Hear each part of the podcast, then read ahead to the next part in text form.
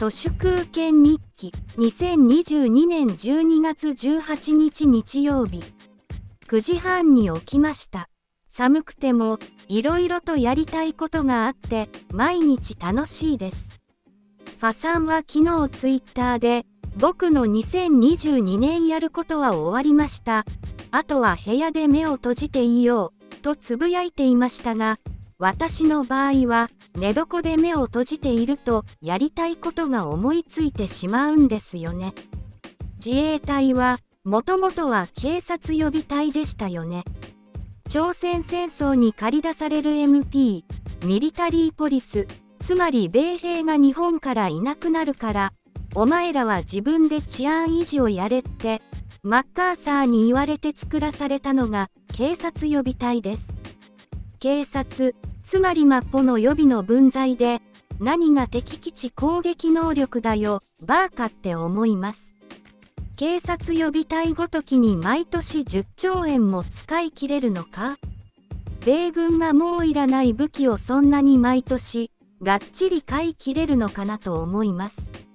今の兵器ってほとんどプラントとか OS のようなものなので、スタンドアロンの茶化を買うのとはわけが違います。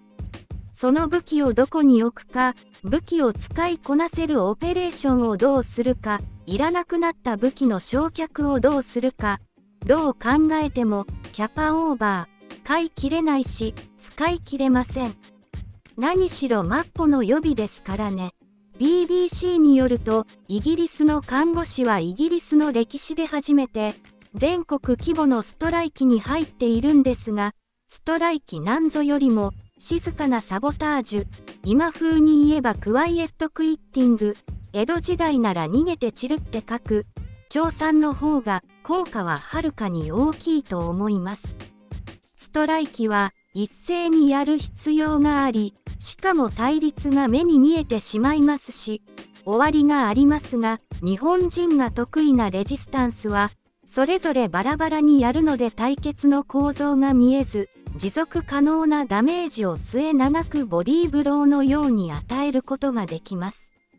来年の統一地方選を占うと言われた茨城県議会議員選挙の投票行動から読み取れるのは一般的な民が米軍の犬としての政治屋さんからそっと逃げ始めたということです。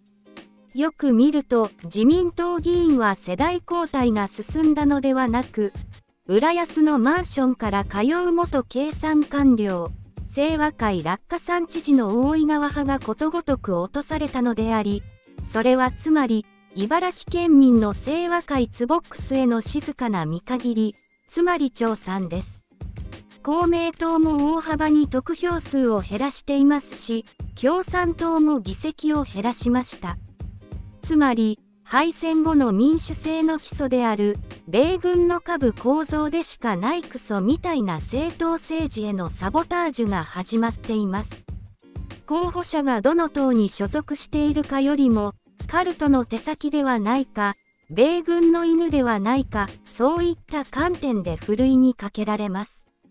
よかったですね。本日は以上です。ありがとうございました。人の行く裏に道あり花の山。